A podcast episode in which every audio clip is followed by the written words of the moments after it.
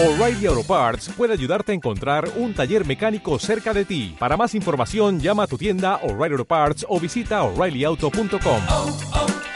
O'Reilly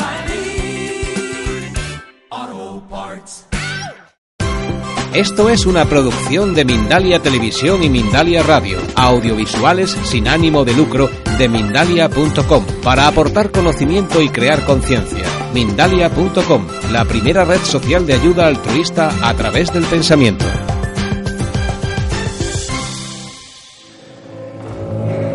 ¿Qué tal? ¿Qué tal amigos, amigas? Muy buenas noches. Bienvenidos y gracias por aguantar por aquí a estas horas de la madrugada este grupo de locos que se juntan esta noche delante de un micrófono y que lo hacen con todo el gusto del mundo para compartir con, con todos vosotros algo que se nos escapa un poquito de, de las manos de lo que es nuestro habitual en esto de la radio. Somos un programa de temática animalista y que hemos sido invitados por la organización de estas jornadas a hablar de animales extraños.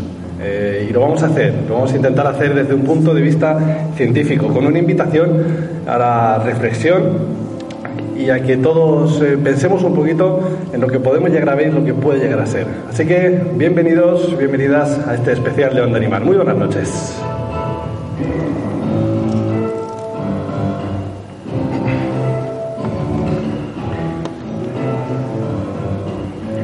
Comenzamos. Lo primero para esta eh, mesa, presentar a la gente que tenemos por aquí. Algunos dicen que son impresentables, pero se merecen una presentación. Juan Sánchez, buenas noches. Muy buenas noches. Bienvenido, gracias por acompañarnos. Gracias a vosotros por invitarme. esta, esta es tu casa, estos son tus micros. Sí, sí. Como si no fuese. Sí, sí, sí. Ya lo sabes. Aparte, este es mi pueblo, coño. Este es tu pueblo, sí, estamos, estamos, estamos en, nuestra salsa. Estamos en nuestra salsa. Rosy Jiménez, buenas noches, ¿qué tal? Hola, buenas noches. Buenas intem- intempestivas noches. Intempestiva las horas, las noches nunca. Intempestiva las horas. Sí, sí, sí. La, la noche nunca puede ser intempestiva, sí. ya empezamos. Cerebro apagado en 3, 2, 1. María María, ¿qué tal? Muy buenas noches, amiga. Muy buenas noches. Mi cerebro congelado hace un rato. Sí. ¿Tienes frío? No. Os gusta, os gusta demasiado la calle. Os gusta demasiado la calle. Aquí se está puesto el aire calentico. Bueno, pues eh, y a todos el público, eh, los que estáis aguantando estas, estas horas, por supuesto también buenísimas noches. Eh, gracias por estar aquí, gracias por aguantar desde ayer, desde anoche, todos los actos que ha habido en estas undécimas jornadas de la Luz de Pardal, la visita anoche a la Quejora, un espectáculo, según me han dicho, que no, podía, no pude estar. Tú sí estuviste, ¿no, Juan? No, no pude, no, no pude. No pudiste. De hecho, yo voy a repetirla esta noche. Vas a Voy repetir. a, voy a intentarlo, voy a intentarlo. Bueno, pues cuando cerramos esto nos vamos a, a la quejona. Todo, eh, toda persona que, que tenga que estar, por ejemplo, eh, eh, 24 horas, 48 horas, eh, 24 días en, en- en un campo observando, pues a ver si observa si un animal existe simplemente, para mí eso es ciencia. O sea, para mí es muy básico. Por supuesto. Todos los experimentos científicos que se tienen que, que desarrollar, ¿no? Sobre todo, ahora lo que le parece que llevamos en los últimos años son las profundidades marinas, que es donde se están haciendo los últimos descubrimientos y, por supuesto, en mi opinión debería ser considerado como ciencia porque necesitan un gran equipo para poder llegar donde, donde llegan, con, a veces y otras veces no tanto, con respecto a lo que ya hay ahí. Exactamente. Y a veces lo que falla, María, es un poquito la observación, ¿no? El ver algo que quizás no es normal y dejarlo ahí, como diciendo, ya se ocupará otro, ¿no? O esto es seguro que ya está visto. Eh, sí, claro, en ese aspecto, bueno, sabemos que el género humano en general somos vagos, lo podemos decir así. Sí, Sí, somos así. Y tú vas Cómodos. A, cómodos, sí. Vas al campo, ves un animalito que te parece raro, que no has visto nunca, y dices, bueno, pues seguro que alguien lo tiene catalogado, seguro que alguien sabe lo que es, pero quizá no. Exactamente. Y además, eh, la primera parte pues, de, de este, de este especial vamos a intentar buscarle un origen ¿no? a esto de, la criptozoología, que yo creo que los que estamos en esta mesa eh, podemos coincidir en que el, el inicio de esto como ciencia, vamos en adelante va a ser una ciencia, eh, se puede remontar al siglo XIX con las primeras eh, primeros avistamientos, no. Quizás prim- los avistamientos pueden ser muy, mucho anteriores. Quizás con los primeros testimonios, las primeras personas que se atrevieron a hablar de un ser que todos conocemos. Y no por ello eh, tenemos que dejar de, estudiarlo ¿no? o de hablar de él. Hablamos del Yeti. ¿Vale? Eh, la criptozoología como tal, ya decimos, eh, existe desde, desde, desde siempre. ¿no? Yo creo que, no sé si estaréis de acuerdo, creo que la criptozoología es la observación de cualquier animal, por extraño que parezca, sobre todo cuando son extraños, obviamente, existe, existe de- desde siempre. Si No, tomamos... claro, podemos retomarnos a los colonos cuando iban a países nuevos y empezaron a hablar no solamente de la gente que allí habitaba o de la comida que allí tenían, sino de los animales que tan extraños les parecían y se traían para, para Europa. Exactamente. Eh, viendo animales extraños o que en ese momento más que extraños eran extraordinarios, ¿no? Hay que verlo todo un poquito en perspectiva. Eh, las, las primeras civilizaciones, eh, prácticamente cualquier animal visto, como habéis dicho, resulta extraño, ¿no? Con el tiempo, pues su presencia siempre, obviamente, se, se normaliza, pero en un principio es obviamente algo que se sale de lo normal, solo por, ese, por, el, por el hecho de no haber sido visto entonces. ¿Qué- entonces surge una pregunta. ¿Qué nos dice entonces que un animal extraño no es más que una especie no descubierta?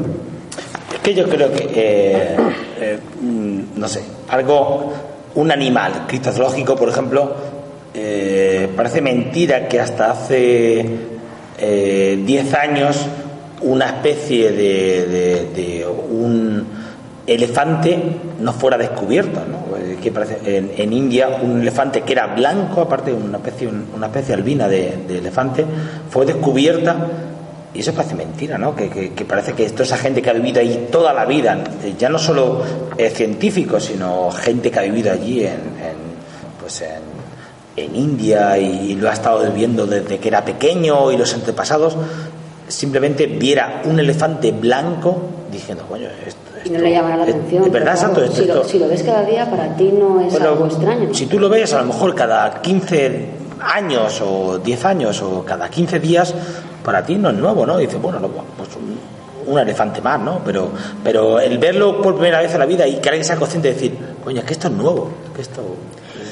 Que uno de esos habitantes sale de esa región y llega a un pueblo mayor o a una ciudad y ahí es cuando la criptozoología empieza a ser más el mito. Yo te cuento el animal que hay en mi ciudad o en mi región, pero lo voy cambiando un poco, a ese que se lo he contado lo va cambiando un poco más y a ese que se lo voy a contar lo va cambiando, lo va cambiando y al final del animal original tenemos unos pequeños rasgos que posiblemente nada tienen que ver con el animal que de verdad nos han contado. El teléfono cacharrado de toda la vida.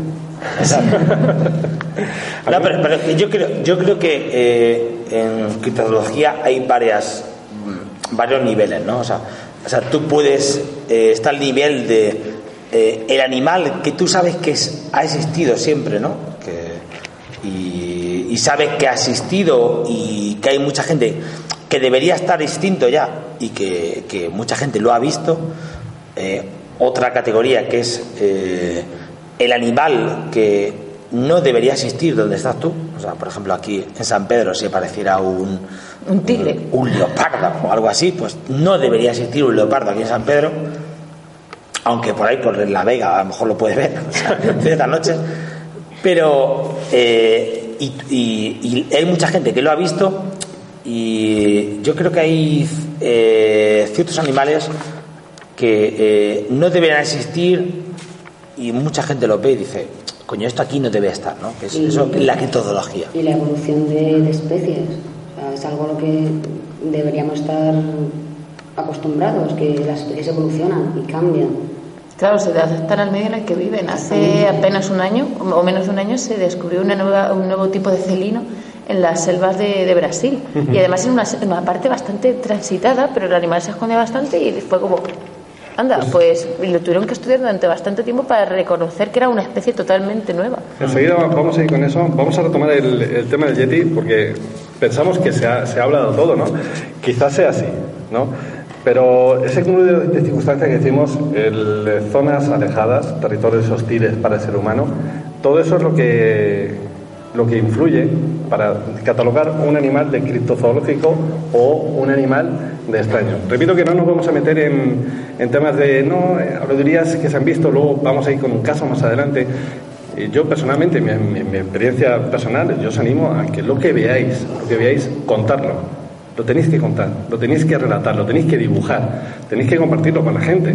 ¿no? Muchas veces el miedo, y eso yo creo que lo, de lo que ado- adolecemos en, en- sobre todo más bien tirando para el sur de España, es el miedo al que, bueno, yo voy a contar esto y van a decir, este tío está loco. Está loco. Bueno, Está- una puta cuentas- cuéntaselo a 50 personas, ¿vale? De esas 50 personas, posiblemente 49 personas te consideren un loco, ¿no? Pero quizás esa persona es la que te ayude, te comprenda, te escucha y quizás, quizás, quién sabe, te pueda ayudar a escribir un- una página en un libro de historia. ¿no? Nunca, los- nunca sabemos realmente dónde, dónde puede estar el límite. Enseguida vamos con eso. Eh, nos hemos traído por aquí, para la gente que ha aguantado por aquí en el estudio, hemos traído unas imágenes de, de- del Yeti, ¿vale? No, obviamente no son imágenes reales que dicen que las existen, pero hemos intentado eh, no caer en la tentación de poner imágenes que no sabemos eh, muy bien. Por lo tanto, nos, centramos eh, directamente en el estudio. La primera imagen la vais a ver en el, proyector, un dibujo, pues, un dibujo posiblemente de los primeros Sherpas o guías de los que hay relatos de los que puede existir, ¿vale? Este dibujo puede tener fácilmente en torno a los 200 años. Son estos primeros relatos. Como podéis ver, lo subiremos también a, a las web y a las redes estas imágenes. Es un dibujo pues eh, muy rudimentario, muy básico, de una persona que se nota en los trazos, no sé cómo lo veréis, que impactada dibuja los rasgos más característicos, ¿no? Los labios, el, el pelaje, la postura encorvada, casi de, de neandertal, no sé cómo lo veis. vos- Parecemos un simio. Exactamente. exactamente. Puede, eh, incluso puede que fuera un simio albino más que. Pero sí, sí, parece mucho más un simio que otra cosa. A mí O me un gustaría- dibujo hecho por mí también, no sé. pero, También, pero también. sí, sí. Podría ser. A mí me gustaría que la gente que ha aguantado por aquí, por el público, si alguien tiene, le merece alguna opinión, simplemente con que no tiene ni que alzar la mano, la, que vocee, pasaremos un micrófono o lo invitaremos a, a subir. Tenemos más eh, imágenes de- del Yeti. Aquí la vamos a ver una representación de perfil caminando que nos recuerda a, a la imagen ¿no? que tenemos eh, del Bigfoot, ¿vale? que puede ser dos ramas distintas, puede ser que no exista. Eh, la verdad es que tanto, se ha escrito tanto y se ha hablado tanto al respecto que, que los testimonios originales se diluyen, como decimos, formando una pedazo de laguna que llega a, se- a separar ambas especies. Claro, es que la, la misma historia del Yeti se ha, ido, se ha contado en varios sitios diferentes, ¿no? Desde las cordilleras del Himalaya hacia los Andes, eh, pasando incluso por Centro Europa, siempre coincidiendo un poquito más con, con, los países del este. que la tecnología ha, ha crecido para, por todos y para todos, ¿no? Y no es lo mismo eh, ahora mismo poner una imagen de un dibujo que ahora mismo todo el mundo puede grabar con el móvil, puedes eh, eh, grabar. Si ves un, al Yeti delante de ti lo puedes grabar, ¿no? Y lo puedes mandar por WhatsApp si te da la gana y, lo que quieres hacer. Pero eh, yo creo que es eso. El problema es que ahora mismo todo el mundo puede eh, dar un, un reportaje gráfico de lo que ve y lo que, y lo que, y lo que presiente. Y, y ahora carecemos un poquito de ese tipo de, de- de imágenes y de... Claro, y es que eso también entra dentro de un, de un problema que yo veo, y ya no solo en este mundo, sino en todo, es la, la poquita vigencia que tienen las noticias. Buah, ahora mismo. pero muy- O sea, es- poquísimo. Es, terrible. Es terrible. Duran horas. Sí, si tienes suerte y si ha sido muy corta, Sí, sí, unas cuantas exacto. horas.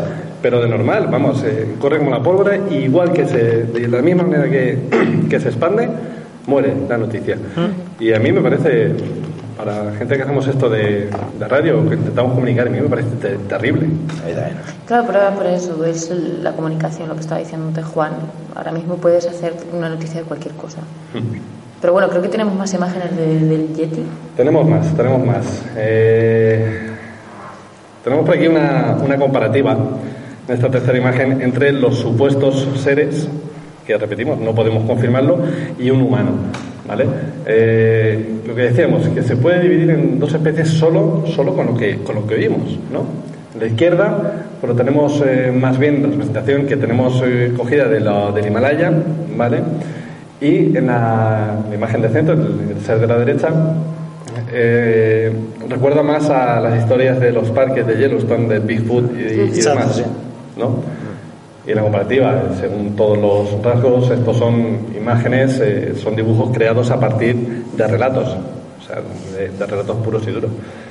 Eh, y el humano de la derecha, pues no sabemos muy bien, parece ser de Kansas, O de Albacete. Clark o de, Kent. o de Albacete, eh, sí, va sin mangas, es, es un albaceteño en diciembre. Lo, lo- lo podemos confirmar. Tenemos más. Eh, la cuarta imagen que vamos a ver, la cuarta representación, eh, ya nos vamos variando un poquito. ¿Os dais cuenta? Vamos avanzando más hacia lo que es el- la representación más de los países. no- Cuando más nos vamos al oeste, ¿vale? Menos blanco, más pelo oscuro, más bestia quizás. Esto sí, más, sí, más, sí. más simio, quizás, ¿no? Sí, se ve una forma simiesca totalmente, pelo marrón, aunque se ve de fondo la, la nieve. Agresivo. Sí, Quizá una imagen más agresiva. y agresiva las siguientes que vamos a ver. La quinta imagen, ya la quinta y la sexta imagen que vamos a ver, eh, ya podemos ver otras representaciones mm, más fantásticas, ¿vale? Como puede ser esta, que ya nos vamos directamente al, al mundo de la ciencia ficción. Prácticamente son representaciones muy fantásticas, eh, ya no sabemos hasta qué punto se corrompe la, la historia original y dónde empieza de verdad la película o dónde empieza Hollywood, ¿no? Y la siguiente, pues esta ya es de, de, vamos, de, Juego de Tronos. de Juego de Tronos, de, de bueno, no, a la vista, a la vista lo tenéis, Bicharraco. bicharraco. Eh, en fin, eh, insisto, eh, todo tiene una base científica, todo tiene una base de verdad. Mm, Aquí lo que no queremos es ni dar una verdad por absoluta ni desmentirla por completo, ¿no? Queremos invitar a la reflexión sobre esta ciencia, sobre esta ciencia de la criptozoología, del estudio de los animales extraordinarios. Me niego a decir animales extraños, extraño no es nada, ¿no? extraño es algo que no se le puede explicar, Extraordinario, esa es la palabra. extraordinario, que se sale de lo común. No sé si queréis comentar algo más, compañeros.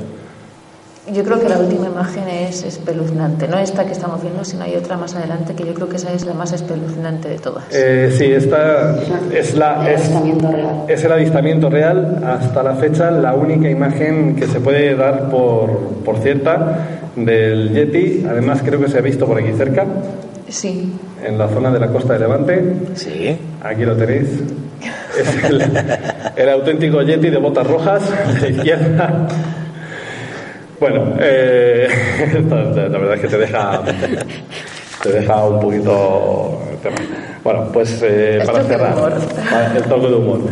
Para cerrar un poquito el, el tema de, de Yeti, tenemos aquí un, un animalete más. Chicas, a ver, el último. bueno, para dar paso, antes de dar paso a la segunda parte del programa, pues eh, no nos podemos dar, eh, olvidar de un animal que en principio a sus descubridores, pues sin duda, eh, obviamente les puede decir uno de esos animales extraños, uno de esos animales extraordinarios. En parte por puro desconocimiento de esta especie en aquel momento y en parte por porque se salía obviamente de lo normal. Hablamos de cangrejo yeti. Eh, esto sí que es real, sí que existe. Lo podéis ver ahí en la pantalla. eh, obviamente coge el nombre de un animal que no sabemos realmente si existe o no. Sí, además que fue descubierto hace mm, unos 10 años al sur de la isla de Pascua, a más de 2.000 metros de profundidad. Y el- nuevamente pues son territorios hostiles para los seres humanos y encontramos animales pues tan peculiares como, como Con este. profundidades marinas. Que, bueno, sabemos que muchos de los ya lo decía seres ya que- Custo, ya lo decía ya Custo. Muchos de los seres en los que se basan los monstruos de ciencia ficción Siempre. suelen ser. Seres marinos. Exactamente. De todas maneras, ¿cu- ¿cuántos años se han pegado los científicos intentando buscar el... eh, "Va, voy a ver si soy el primero en buscar la primera imagen del calamar gigante vivo. Eh, sí. Y boom, boom, boom, boom, hasta hace cuatro o cinco años no lo consiguieron. Y, y es, y es un, un animal que se sabía que existía, que, que había pruebas, que, que muchos barcos se habían recogido eh, restos de, Sí, de- de- de animales muertos, de animales sí. muertos y por fin lo consiguieron y les ha costado hasta hace ya te digo hasta hace cinco años Mm. conseguir cuando ni menos un cangrejo que a lo mejor vive a 4.000 metros de 2.000. o 4.000 metros de profundidad o 2.000 y fíjate No, todo- vamos, ahí por todo lo que baje de 5 de cinco metros Yo, yo lo que baje de 3 metros no capaz. ya es, ya es complicado. Eh, tenemos más, tenemos más, eh, más cosas. Eh, tenemos la, la segunda parte. Eh, damos aquí por finalizado el, el- el asunto Yeti. No por estudiar, insistimos, no, no queremos estudiar en profundidad este ser, o este animal criptozoológico, o este mito, o esta leyenda, llamadlo como queráis, sino establecer un punto de partida en el que se establece el término criptozoología, en el que se establece un primer estudio. Yo creo que este puede ser un buen punto de partida, ¿no?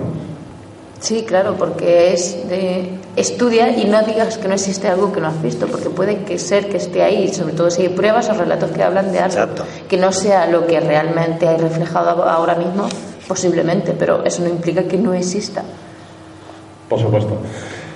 Eh, y aquí hay un dato eh, que ah, nos ha traído, nos ha traído Ma- María. Ya, bueno, antes del dato, eh, insistimos, podríamos hablar de, de multitud de, de animales, supuestos animales, chupacabras, por ejemplo, o por aquí por la tierra, el gamusino. Todos habéis, sabido- Sí. Sí. habéis, habéis oído hablar del gamusino. La historia del chupacabras, yo recuerdo que era, era pequeñita, mi hermano compraba revistas de año cero, por ejemplo, y bueno, el chupacabras era espectacular. Artículos y artículos. Ahí está el así. capítulo de series, en Bones sería el capítulo de Chupacabras. Exactamente. Perdón. Y, pero claro, eh, no, no se ha estudiado tanto. Quizás se, se haya visto, pero queríamos eh, fundar el punto de partida en este siglo XIX, segunda, primera mitad perdón, del siglo XIX, con el, eh, con el Yeti, con el estudio, con los avistamientos. Entonces, a partir de ahí se genera una bola. Creo que se genera una bola de nieve que va creciendo, nunca mejor dicho, una bola de nieve que por un lado va arrasando todo lo que puede con teorías científicas y por otro se va haciendo más y más y más grande con la leyenda. Entonces, mitad leyenda, mitad realidad. No vamos a intentar centrar en el aspecto científico, en lo que de verdad es tangible, en lo que de verdad podemos confirmarlo, porque de hecho no somos, eh, no somos expertos en la materia, solamente somos gente inquieta, gente curiosidad y lo que queremos compartir con todos vosotros, con los que estéis aquí, con los que estéis escuchando a través de avantaradio.com, queremos compartir esta inquietud y invitaros, invitaros a que observéis y a que contéis. Entonces, eh, por ello, mm, hay un dato aquí que, nos pasaba María.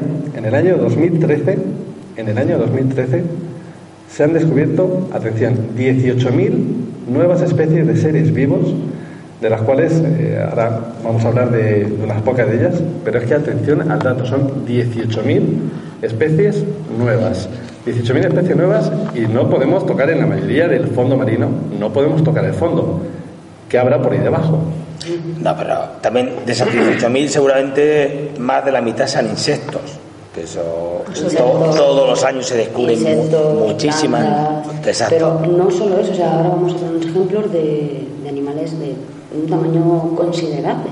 O sea, un animal que no pasa desapercibido a simple vista. Y, y ya no solo son seres microscópicos, insectos, eh, pequeñas algas. O sea, hay mucho que descubrir todavía y no lo están demostrando. Lo Ya. que- yo creo que lo que estaría bien saber es de, de esos 18.000, eh, cuántos se han descubierto porque la gente se ha, eh, se ha propuesto de una vez contar, pues mira, yo creo que esto es diferente, yo creo que este animal aún no está categorizado. Yo creo que si eso pasase, podríamos añadir fácilmente uno o dos ceros más a esa cifra. Si de verdad la gente se quitase el prejuicio y se quitase el miedo de encima. O simplemente, eh, aparte de miedo y prejuicio, simplemente el desconocimiento también de uno mismo, de decir, un animal, yo estoy acostumbrado a verlo, pues un animal más.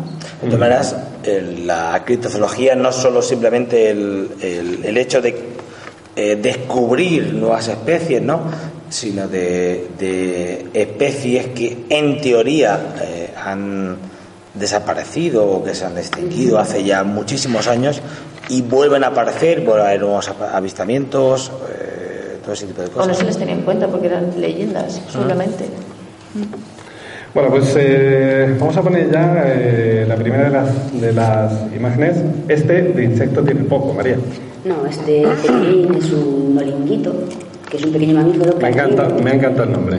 ¿A que sí? Es muy El, bicho más feo. Es un pequeño mamífero carnívoro, como os decía, nativo de los Andes y perteneciente a la misma familia que mapaches o coatíes y que habita entre los 1500 y 1800 metros de altitud. Eh, la longitud media de su cuerpo es de 33,5 centímetros, a lo que hay que sumar una cola que puede llegar a medir hasta 42 centímetros y medio de largo. Pero aún así, este pequeñín no pesa más de un kilo, ronda los 900 gramos. Es, es ligero, ligero. Es ligero, re- ligero, sí. recuerda a muchas cosas. Sí, le caracterizan, como veis, esos grandes ojos redondos y ese pelaje denso, lanoso, medio rojizo, anaranjado y... Parece una, fruto de una noche loca de amor entre un, un- un oso y, y un algo que no sabía decir. Entre un mapache y un gusano. Esas puntas negras del pelaje que vemos. Y bueno, en cuanto a su comportamiento, pues os podemos contar que destaca que es de carácter muy solitario, que su actividad es totalmente nocturna y que acostumbra vivir en los árboles. Y que además es todo un experto en saltar de unos a otros. Claro, siendo tan ligero. Sí, sí, no, men- menos, de un kilo, menos de un kilo de peso. Esta especie se descubrió el año pasado, En 2013. Así Y que- se han y catalogado cuatro subespecies de, de alimbrito ya. y ya tenemos Dependiendo cuatro de la zona de los subespecies. Andes en, en la que habite. Eh, normalmente tienen una sola cría por camada y se alimentan de frutos, de algunos insectos y también de néctar. Pues no, no, no deja de ser curioso. Hay más, hay mucho más. Eh, siguiente, Rosy. Pues continuamos con un animal que bien parece sacado de una película sobre dragones y seres mitológicos. Hablamos del gecko de cola de hoja y también conocido como el gecko satánico, nombre atribuido por, por su aspecto. Siempre pues eso, lo que no conocemos lo, lo tachamos de algo que, que nos da miedo, por- pero es simplemente pues Es un lagarto. Las cosas como son complicadas de ver es, o sea, se te pone una planta y olvídate de Guapo tampoco. No, no. Es un total maestro de camuflaje. A ver, esto se te mete en tu casa y dices, ¿qué es, qué es eso? A lo mejor. Pero de allá a llamarle es satánico. una de las especies con las que más se trafica actualmente. Joder. Están, bi- están ese bicho. entre las 10 especies más traficadas del mundo. Bicho malo, ¿eh? Sí, por eso es bueno que no sepamos mucho de muchos animales, A lo, a lo mejor no se ha descubierto hasta el año pasado porque de feo que se estaba escondido el hombre. Muy feo el bicho. Porque es feo hasta decir basta, ¿eh? Sí, sí, sí, sí. sí. ¿Qué va? Bueno, de cuerpo espinoso, como se puede ver en la imagen, con la forma de hoja y ojos rojos, este pequeño gecko habita en la isla de Madagascar. Reside en las ramas de los árboles donde puede cazar pequeños insectos durante la noche para alimentarse y es un animalito de hábitos nocturnos. Le gusta la noche, la fiesta. Y durante el día puede camuflarse cambiando de color de su piel, lo que le ayuda a escapar de sus principales depredadores, que son las aves y las, y las serpientes. No es muy grande, es chiquitín, Es chiquitito para ser un, para ser un gecko, es de un tamaño bastante pequeñito. Y es como si una salamanquesa y un camaleón hubieran tenido un hacer. Sí, porque además, además puede, puede cambiar el, el color de, de su piel para camuflarse y para, para distorsionarse entre las hojas. Suelen dormir panza arriba, lo que les, les ayuda a difuminar un poco su cuerpo con, con el ramaje de los árboles. Es un bicho muy feo igual. ¿eh? igual que A muy feo. Los O sea, son, muy son chulos, eh. Los Por, por el señor Google rondan montajes en los que le han puesto alitas de dragón. Y eso que no lleva ni un año, ¿sabes? De aquí a, a unos cuantos ya esto se va de las manos. Otro, ¿qué nos traen por aquí? Este sí que es de... Chiquitín, de- chiquitín, chiquitín. chiquitín, chiquitín. Eh, mucho más pequeño, es el caracol de tierra de las cúpulas. Eh, solo mide 2 milímetros de longitud y fue descubierto en, en una, en una cueva de Croacia durante unas excavaciones a más de 900 metros de profundidad. Eh, lo podéis ver, el rasgo más particular que tiene es que es transparente, es translúcido. Eh, obviamente eso le da un, un aspecto pues, fantasmal, da miedo verlo. Parece mentira que eso sea un ser vivo, las cosas como son. Parece simplemente una, una linterna, una bombilla, algo, algo rarísimo. No tiene ojos, y, eh, obviamente porque en las profundidades a las que habitan no, no les resulta No les hace necesario, falta, no les hace falta. Obviamente. Ojos que no ven. Y tiene una cosa, una particularidad, es increíblemente lento. Incluso para ser un Incluso para ser caracol. un caracol. No, es, es raramente lento. Y es que el, este caracol, el caracol de las tierras de las cúpulas, eh, se desplaza tan solo a unos pocos milímetros a la semana. Eh, los investigadores, los estudios, eh, han, estudiado estos investigadores que las, esta especie se sospecha que puede ser depredados por murciélagos o grillos y que solo encontrarán solo, tan solo han encontrado un ejemplar vivo cerca de una corriente de agua, pero muchas, muchas conchas vacías. No sé yo, el cangrejo ermitaño para meterse en una de estas No, claro, pero ¿cómo pretendemos que se mueva rápido? O sea, son dos milímetros de, de animalito. Sí, no, está claro. Estos son solo tres ejemplos, ¿no? Eh, tres ejemplos eh, De, de animales muy raros. de animales muy raros, pero reales. Más. Sí, no, pero, pero contrastados, ¿no? Sí, sí, sí, sí. sí. Exactamente, confirmados, catalogados y oficialmente una especie nueva de animal. Entonces, es aquí en este punto donde hacemos la, la llamada a, a la reflexión. ¿vale? Yo voy a contar un caso, un caso muy personal. Esto sí que se va un poquito más de, de la ciencia, ¿vale? Muy cerquita de aquí, en, en el Bonillo, apenas a 40 kilómetros, hay unos parajes que yo siempre los he, los he conocido. Los, el nombre de esos dos parajes son dos fincas, unas fincas muy grandes. Eh, son Senantes y Pasaconsol, ¿vale? Un nombre, pues, nombre que se pone cosas en, los pueblos y demás. Y yo siempre los he escuchado de, de decir, pues he ido con la bici y he llegado hasta Senantes, o no he podido subir la cuesta de Pasaconsol y me he vuelto que ya tenía de, culo. Vale, ahí se queda la historia, ¿no? Y no hace mucho, no hace mucho, y te digo no hace mucho, no hace ni dos semanas, a- surgió ese nombre con mi padre y me dijo, ¿pero tú sabes por qué se llama esto así? Digo, "Pues, mira, pues no, Digo, es una cosa que no, no he preguntado nunca. Ni puta idea. Bueno, pues me remite a los años 50, en torno a 56, 58. En esa zona habitaba un animal, un ser extraño, mm, de, de tamaño mayor al de un ser humano, ¿vale? que tenía auténticamente atemorizados a los, a los habitantes de aquella zona. Había muchas fincas rústicas por allí. Tanto es así que se habla que había víctimas. Ojo, esta información que os estoy dando no es una información que pasa de padres a hijos, abuelos, no, no. Esta información literalmente es de segunda mano. Ha pasado desde la fuente directa a mi padre y de mi padre a mí, directamente. O sea que la información que tengo es poquísima, pero es, la que hay. ¿Vale?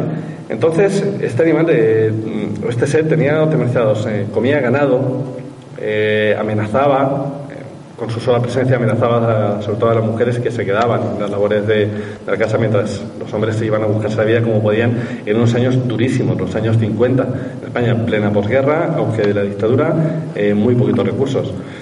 Entonces, eh, un señor de- del Bonillo consiguió, según dicen, darle caza y abatir a este ser. Y ahora vamos a... Entonces, eh, antes de eso, os explico por qué se llaman así, esos parajes. Esos parajes se llaman así porque si tú pretendes pasar por ahí, cena antes y pasa con sol. O sea, no vayas de noche. Esa es la historia del nombre de ese paraje, por ese sé que habitaba. Y lo triste de esto es que ¿Pero la lo batieron o...? lo abatieron, lo abatieron. Y además hay una foto de eso. Hay una foto, me lo ha confirmado muchísima gente. Estoy intentando estudiar por todos los medios este caso. Me está siendo muy difícil porque por lo que decíamos antes, la propia cultura española, ¿no? Esto me lo quedo yo para mí. Esto no, sa- no salga de aquí, ¿no? Entonces es triste que esta historia me, me, me parece fantástica, joder, en mi pueblo, en Albacete, a poquito de aquí. Entonces, ¿por qué tarda tanto en llegar esto, no? ¿Por qué tarda tanto en llegar? ¿Por qué yo me he enterado con 32 años y cuando esto es una historia que tendría que saber desde chiquillo, para empezar para no acercarme por allí? Sí. No sé, no sé dónde, voy- dónde, dónde puede estar el fallo. ¿Por qué, ¿Por qué hay tanto miedo a contar las cosas aquí en este país? Por lo que comentabas antes, porque quizá tenemos la mente muy cerrada, eh, como comentaban los compañeros antes, todo se atribuye a rituales satánicos, a cosas del más allá, a- y no nos podemos parar a pensar que quizá no es tan complicado y no es tan extraño, simplemente es un mamífero como tú, como yo. Exactamente. O- Y lo mismo que pasa con eso, pasa con todo. Y vamos, vamos terminando ya, pues nos están cortando ya por aquí, nos, nos quedamos sin tiempo. Pero en, este caso también puede ser como ha ocurrido mucho en la, en la parte de, la- de las Amazonas, por ejemplo, con, con ciertas especies que los propios, eh, los propios las personas que viven allí, los aborígenes, decidieron no enseñar ciertos animales y no, enseñar ciertas zonas para que no las destruyeran. Aquí lo que puede ser es, tenéis un animal único al que se se extinguió por culpa de la gente del pueblo y puede que no se quiera contar para decir, no, fuimos tan tontos de cargarnos algo propio. Es otra hipótesis perfectamente válida. Entonces es eso, puede ser eso, puede ser, porque hay muchas, la mayoría de las especies que nos están descubriendo en África y en, la zona, y en las Amazonas son animales que las propias personas nativas de allí no quieren enseñar y han intentado proteger durante muchos años. Entonces puede que sea una mezcla de todo, aparte de las leyendas, por supuesto. Eh, exactamente. Por eso, desde aquí os invitamos a lo que a que lo que veáis, contadlo, por favor. Y bueno, José Luis Tajada, que no sé, hasta la- el otro día yo contaba cosas y cosas extrañas que me han pasado a mí y que nos han pasado a todos, a todos, cosas que hemos visto, no son animales, cosas que hemos visto y que nos las guardamos por nosotros. Contarlas. Hay gente que os va a escuchar. Y es así como se divulga la ciencia, y es así como se divulga el conocimiento. Y esa Vale, es la invitación que queremos hacer aquí. Yo creo que también el, el conocimiento se, se, se deduce, como tú decías antes, ¿no? De, de padres a hijos y de hijos a, a nietos, ¿no? Y aquí, eh, José, que está aquí a, a- nuestra espalda, puede saber que hay mucha leyenda en San Pedro. Sí. Y de, de siempre la ha habido y, y creo que siempre lo habrá, ¿no? Y- Pero dificilísimo Yo- de estudiar. Buah, yo, yo aquí. Terrible. Yo desde que era un ñaco he escuchado muchas historias y- y muchas que si las cuentas eh, en otro ámbito que no es aquí en San Pedro o las cuentas en Albacete, simplemente que está aquí a, a media hora de aquí, eh, la gente no te cree o te, te mira raro. Y aquí, en cambio, si las cuentas aquí, la gente te mira como diciendo, coño, pues, yo es que he visto algo parecido, es que he visto algo. Por eso hay que decirlas, Sí, por sí, eso hay que sí. contarlas. Pues aquí ponemos el punto final a este especial de Onda Animal, hablando de criptozoología, de esta ciencia, con letras mayúsculas, de animales extraordinarios. Eh, María, hasta la próxima vez, volveremos el año que viene, Volveremos. seguramente. Rosy Un placer. y Juan, gracias por apoyar. Hasta el año que viene. Y a todos que estéis aquí, muchísimas gracias a los que estáis en internet escuchando. Y seguir, seguir adelante con todo el mundo de lo mal llamado misterio, lo bien llamado ciencia y lo bien llamado cosas que se salen de lo común. Hay que hablar, hay que divulgarlas y hay que apoyarlas. Todo un placer. Hasta siempre.